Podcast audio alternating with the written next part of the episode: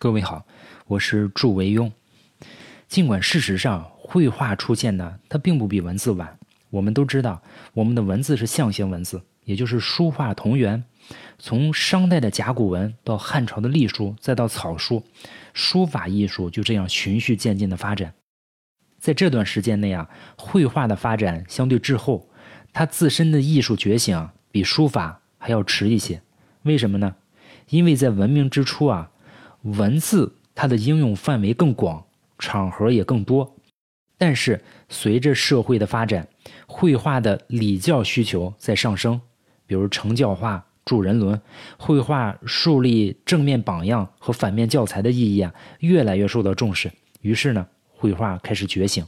我们今天啊，就讲两位处在绘画艺术刚刚觉醒时代的两位画家，毛延寿和曹不兴。为什么我们今天要讲毛延寿、曹不兴呢？我们今天看起来啊，他们好像无关紧要，呃，也没什么名气。嗯，平时我们读各种版本的中国绘画史或者艺术史，经常有一个印象：中国的绘画呢，好像始于六朝。而中国历史上第一个有名气的画家呢，就是东晋的顾恺之。更有人说啊，说绘画始于顾恺之。但是我们只要好好想一想，就会知道，顾恺之即使是一棵参天大树，那它也一定是由一棵小苗逐渐长成的，而且需要吸收大地提供的营养，它绝不会凭空出现这么一棵参天大树，它一定是经过一代又一代的艺术家不断努力的结果。或者说啊，顾恺之即使是一个要喷发的火山，那一定也首先要让岩浆在地下累积足够多的能量。顾恺之的伟大爆发，那也一定是依靠无数艺术家的前期积累。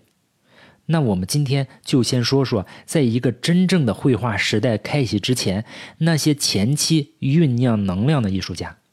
我们要翻翻各种古代著作里面啊，这样的艺术家还挺多的，有的你都想不到。比如宋代的《宣和画谱》里面说，说诸葛亮曾经为南夷作图，称亮善画。说诸葛亮的儿子诸葛诞工书画，还有更让人大跌眼镜的，说张飞会画画，这不是我瞎说啊，《宣和画谱》里面说的，张飞字翼德，涿郡人，封西乡侯，好画美人。张飞爱画美人图啊，用易中天老师的说法就是，我们有时候真想不到，我们距离真实的历史啊有多远。当然，这些人画画确实有一些名人效应。但是，真正对中国绘画的技法起到推动作用的，却是更多的无名的或者是名气不大的职业画家，比如西汉宫廷画家毛延寿。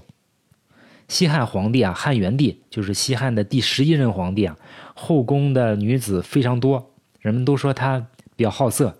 不过，这在当时也确实是伦理观念允许嘛，那皇帝就是可以三宫六院嘛。不过是这个汉元帝呢，他稍微扩充了一下编制，把嫔妃啊由原来的十个等级啊扩充至十四个等级。你看这听起来好像就人不少的样子。当然啊，我们也不能据此说明汉元帝有多坏，比汉元帝过分的人多了去了。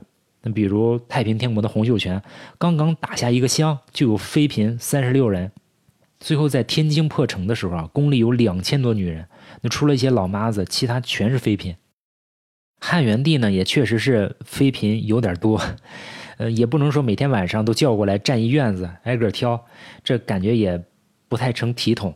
于是呢，他就想一个主意，找到最顶级的丹青好手来到宫里啊，为这些妃嫔宫女画像。哎，这样就省事了，是吧？元帝每天就可以凭画像决定临幸哪位妃嫔。当时啊，就有一批善画人物的画家，你比如说刘白。巩宽、陈长等人被招进来做这样的事情。不过这批人中画的最好的还是一个叫毛延寿的人。从这个事情啊，我们也可以判断出当时人物画家的写实能力啊，已经远远超出我们的想象。如果画家不能做到写实的要求啊，画张三呢画成李四，这个事情就没有可能发生。现在啊，经常有些人诟病我们中国画的写实能力。嗯，我觉得这里主要有两点原因。一个呢，就是现在我们见到最多的往往是写意的文人画，也就是通常说的水墨画，对我们中国画中工细一路啊，就了解的比较少。另外一个原因呢，就是受一些西方现代超写实画派的影响，认为写实啊就是画到每一根头发、每一个毛孔。我觉得这里有必要说一下：第一，如果你们去看宋朝的一些工笔花鸟，或者是一些明朝的官员画像，一定会被我们中国古代艺术家的超强的写实能力震撼。他们的真实啊，已经超越了表面的像与不像的概念。而是基于对客观事物深刻理解、提炼之后的一个更高维度的真实，直指人心。但是纵观书画史啊，嗯，即便是写实能力已经达到了这种水准，因为这种外在的写实啊，从来不是我们中国绘画的主要追求。嗯，所以更多的时候啊，我们就像抛弃阴影、抛弃单点透视一样，抛弃了它。我们中国绘画。真正的追求是精神层面的，而不是视觉层面的。第二个是有关于写实的意义。我们说啊，嗯，中国绘画讲的写实啊，是画面的主观感受和客观对象能够吻合就够了。就是我们经常讲的画的像，它并不是我们老百姓或者是某些写实主义画家理解的要精确到每一个毛孔、每一缕头发。我们希望达到的效果，就是看到一幅画，再看到这个人，能够把两者完全对应起来，这就足够了。我们并不关心是不是把每一根头发都画出来了，这样合不合理呢？举一个例子啊，比如我们现在啊，随便拿一个手机拍一张照，几乎都可以做到绝对的百分之百的写实，但是。我们为什么拍照片喜欢磨皮效果特别好的美拍、萌拍？即便是这样，拍完了之后，在晒到朋友圈之前，还要经常修一下图。我们想想啊，所谓的这些美化修图功能呢，归根结底是干什么？其实是在降低照片的写实程度，对不对？在美与真之间啊，我们义无反顾地选择了前者。同样的道理，这也是我们对绘画的追求。我们从来都不是一味的追求所谓的真。毛延寿他们在当时能够承担这样的工作，就可以证明他们的绘画写实能力是完全胜任的。当然，毛延寿本人呢，最后死的也很惨。嗯，倒霉呢，就倒霉在他自己贪财上。当时啊，北方匈奴有一个单于啊，叫呼韩耶，当然那个是。邪邪恶的邪啊，我们读呼韩耶，被他的哥哥郅支单于啊打败了，嗯，死伤了不少部众。胡韩耶啊就和大臣们商量，决心跟汉朝和好。他亲自带着部下来到汉朝来朝见了汉宣帝。后来汉宣帝死了，汉元帝继位，那汉朝呢就派兵打到了康居，打败了郅支单于，而且把郅支单于本人也杀了。郅支单于一死，那胡韩耶单于的地位就稳定了嘛。于是，在公元前三十三年，呼韩耶单于啊再一次来到长安，要求同汉朝和亲，娶汉朝的一个公主。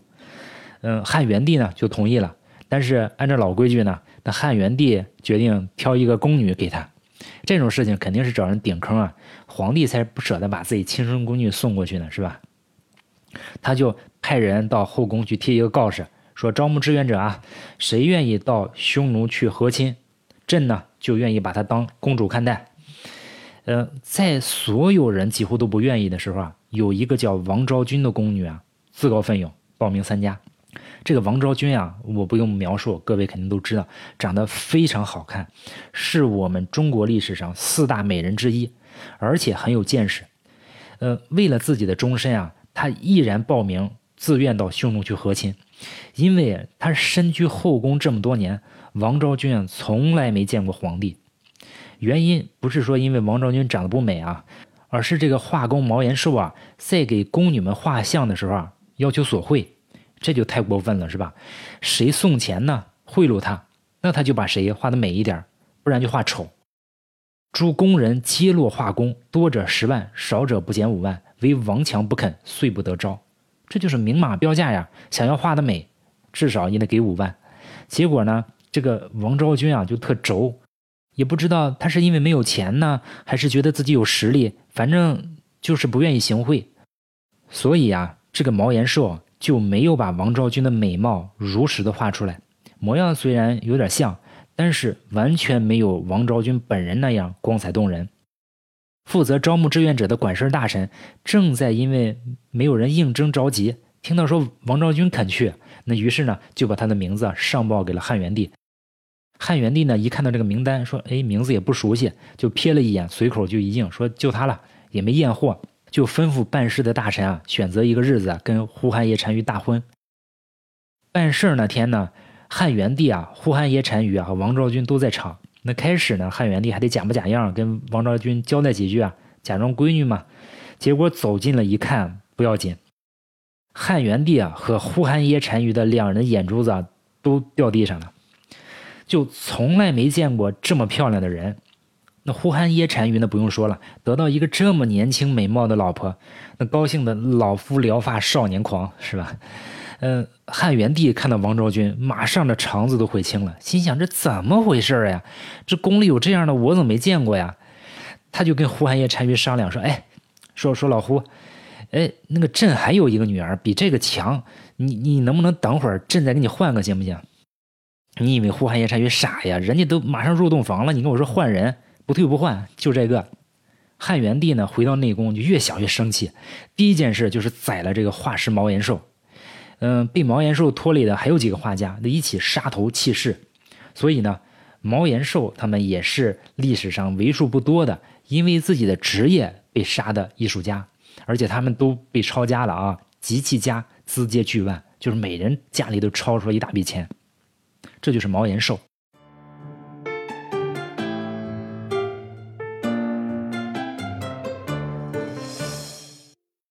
嗯，在汉末三国时代啊。东吴还有另外一位著名的画家叫曹不兴，在孙权时代就非常有名，当时有名的都上了排行榜，与黄象善书啊、颜武善义、赵达善书等等，称为吴中八绝。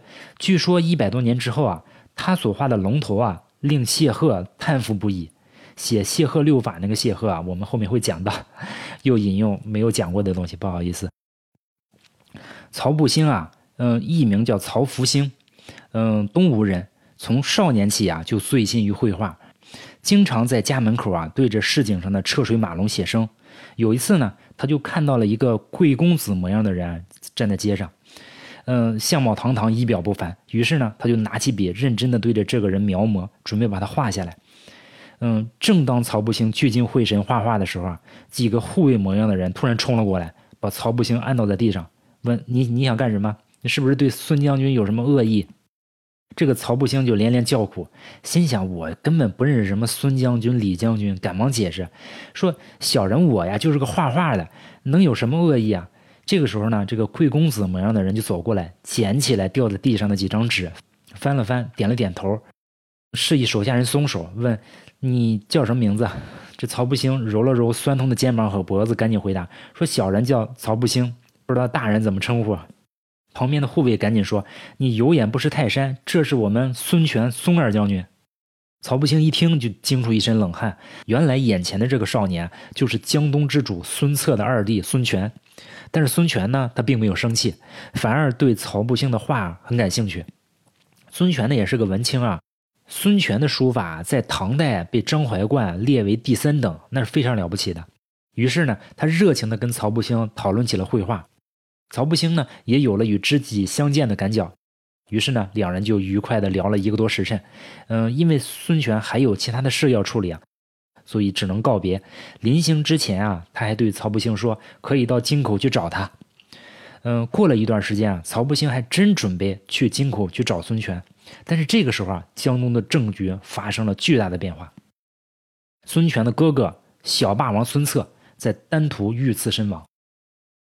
十九岁的孙权变成了江东的实际的首领，这个时候曹不兴就犹豫了，是吧？他一方面想到已经成为地方诸侯的孙权，恐怕再也没有什么时间跟他讨论绘画了；另外一方面呢，他觉得自己的水平啊还要继续提高。这个时候，曹不兴就遇到了一个非常重要的人——康僧会，一个来自印度的僧人。佛教在东汉的时候传入中国，但是主要在中原内地地区啊。到了三国的时候啊，一些掌握绘画技巧的僧人也逐渐进入了江南进行传教。比如比较有名的有支谦和康僧会。康僧会呢，带着这些佛画像远游到东吴地区，在江南主持了一些寺庙的修造和佛像的绘制工作。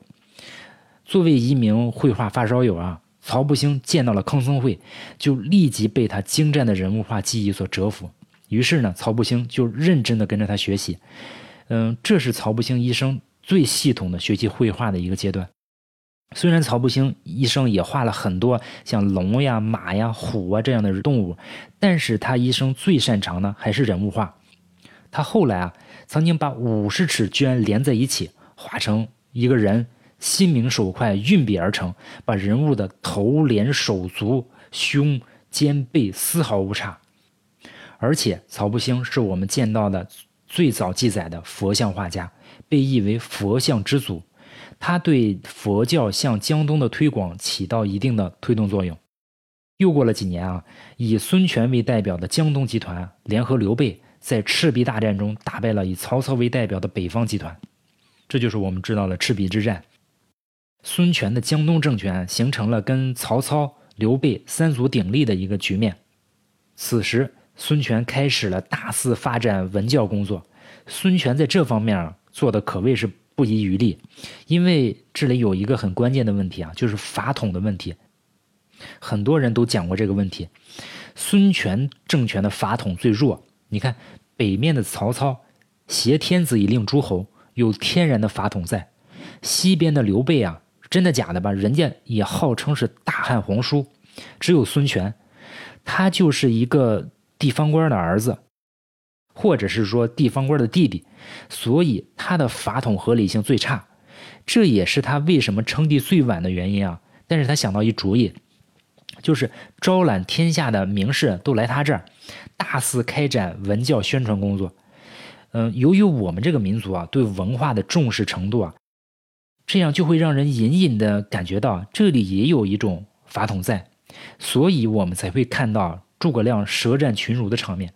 就是被诸葛亮骂得头破血流的那些人啊，像于翻呀、布置啊，在当时啊都是素德大儒。就是在江东，诸葛亮才有舌战群儒的条件。如果在别处，那他就不可能见到这些群儒，因为孙权把这些群儒啊都请到了江东。这个时候啊，孙权也想到了早年有一面之缘的曹不兴，希望他也能帮助自己来实现宣扬文教的这么一个目的。于是呢。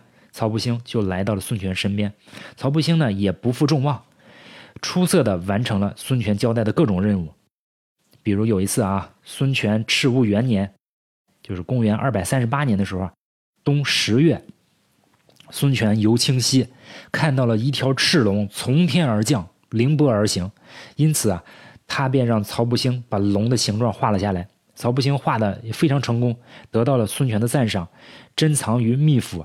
嗯，据说后来啊，南北朝宋文帝时啊，有一次久旱无雨，一连几个月都没有下雨，人们天天跪在地上求雨，虔诚的向苍天祷告，但是也不管用。不知道谁出的主意啊，说把曹不兴画的龙头放在水边，不一会儿，果然雷声隆隆，大雨倾盆。嗯，曹不兴画龙这个故事啊，明显就是孙权自导自演，曹不兴友情出演的，宣扬自己政权合法性的一场政治大戏。就是在告诉老百姓啊，自己的法统啊，那是上天安排的，这就是孙权留下曹不兴在身边的最主要目的。当然，曹不兴在平时啊，也会被安排一些普通的绘画创作，比如他有一次啊，为孙权画屏风，画到一篮杨梅，曹不兴因为周围观看的人都啧啧称赞，非常兴奋，一不小心呢，就误落笔墨，就是掉下一滴墨点掉在这个屏风上。呃，他倒是也不急不慌，顺手呢就把这个墨点改成了一只苍蝇。过了一会儿啊，孙权也过来看这个屏风，觉得画的极好，就是怎么落了一只苍蝇呢？举手甩袖子想把这个苍蝇轰走。古人都是穿宽袍大袖嘛，轰了几下才发现啊，苍蝇竟然是画上去的。据此，我们可以想象啊，曹不兴的写实能力已经达到了什么样的程度？他甚至都能骗过人的眼睛。这就是著名的“落墨为营”的故事。据唐朝贞观公司画史记载啊，隋朝的时候啊，呃，宫内还藏有曹不兴所画的很多画，比如龙头样四卷，比如说乙子蛮兽样，很多有那么十来卷画。嗯，这些都是比较可靠的曹不兴的画迹。但是我们今天啊，看不到一幅曹不兴的真迹。类似的情况也出现在我们即将要讲的很多古代画家的身上。他们的作品，我们现在只能通过曾经见到过原作的人进行转述，因为原件啊，大多数都已经遗失了。在掌握了来自印度的绘画技法之后啊，曹不兴也将形制规范、笔法简略、题材统一的中原古画进行了比较全面的改造。中年时期的曹不兴啊，他的笔法精细，造型技巧高超，嗯，他善于创造各种生动逼真的形象，这些造型样式啊，被作为范式。广泛的传播，影响到整个社会的审美风气，因而相对来讲，处于依附地位或者中枢地位的古画，在曹不兴手里开始走向了自身的独立发展进程。嗯，因为跟孙权的私人关系啊，他的创作也比较自由，而且更重视作品的艺术追求，所以他的绘画能够在比较高的文化层次中间也产生一定的影响。嗯，曹不兴一生的作品和弟子都很多，很多画家都得到过他的指点。比较有名的就有魏协，魏协的弟子中就有那位著名的顾恺之。而顾恺之呢，是中国早期绘画中的一个重要的枢纽，直接影响到六朝三大家中的另外两个人陆探微和张僧繇。呃，所以尽管曹不兴的作品已经全部遗失在历史的烟尘中，但是他的绘画技法和思想却得到了有效的传承。我们今天讲了毛延寿，讲了曹不兴，当然也包括魏协，他们所处的时代啊，是中国绘画由一个朴素的民间手艺变成了文人士大夫追捧的高雅艺术的过渡期。呃，以他们为代表的这批艺术家都拥有超群的写实能力，有比较高级的审美趣味。他们这批人为中国绘画的爆发期做好了最后的准备。而不论是毛延寿还是曹不兴，都是黎明之前的一缕曙光。这一切只为迎接一个真正的绘画时代的到来。大师们即将接踵而至，比如戴逵。顾恺之、张僧繇、陆探微等等吧。总之，通过他们前期的努力啊，一个真正的绘画时代即将隆隆的开启。